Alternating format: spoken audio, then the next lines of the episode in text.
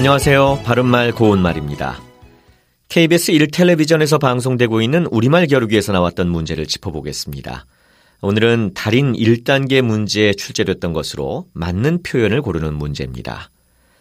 먼저 음식을 잘못 삼켜 기관 쪽으로 들어가게 됐을 때 살에 들렸다라고 하는데 이때 살에는 두 번째 음절의 모음을 아이, 에와 어이, 에 중에서 어느 것을 쓰는지를 묻는 문제입니다.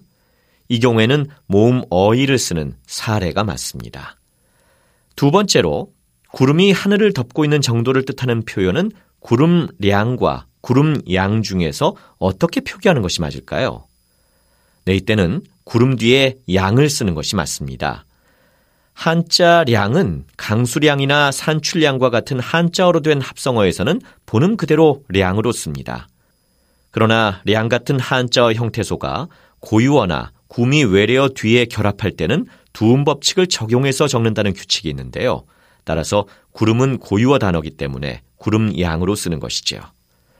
마지막으로 연락을 일절 끊었다와 연락을 일체 끊었다 중에서 맞는 표현은 어느 것일까요? 일절은 아주, 전혀, 절대로의 뜻으로 흔히 행위를 그치게 하거나 어떤 일을 하지 않을 때에 쓰는 말이고 일체는 모든 것 또는 일체로의 형태로 쓰여서 전부 또는 완전히의 뜻을 나타내는 말입니다.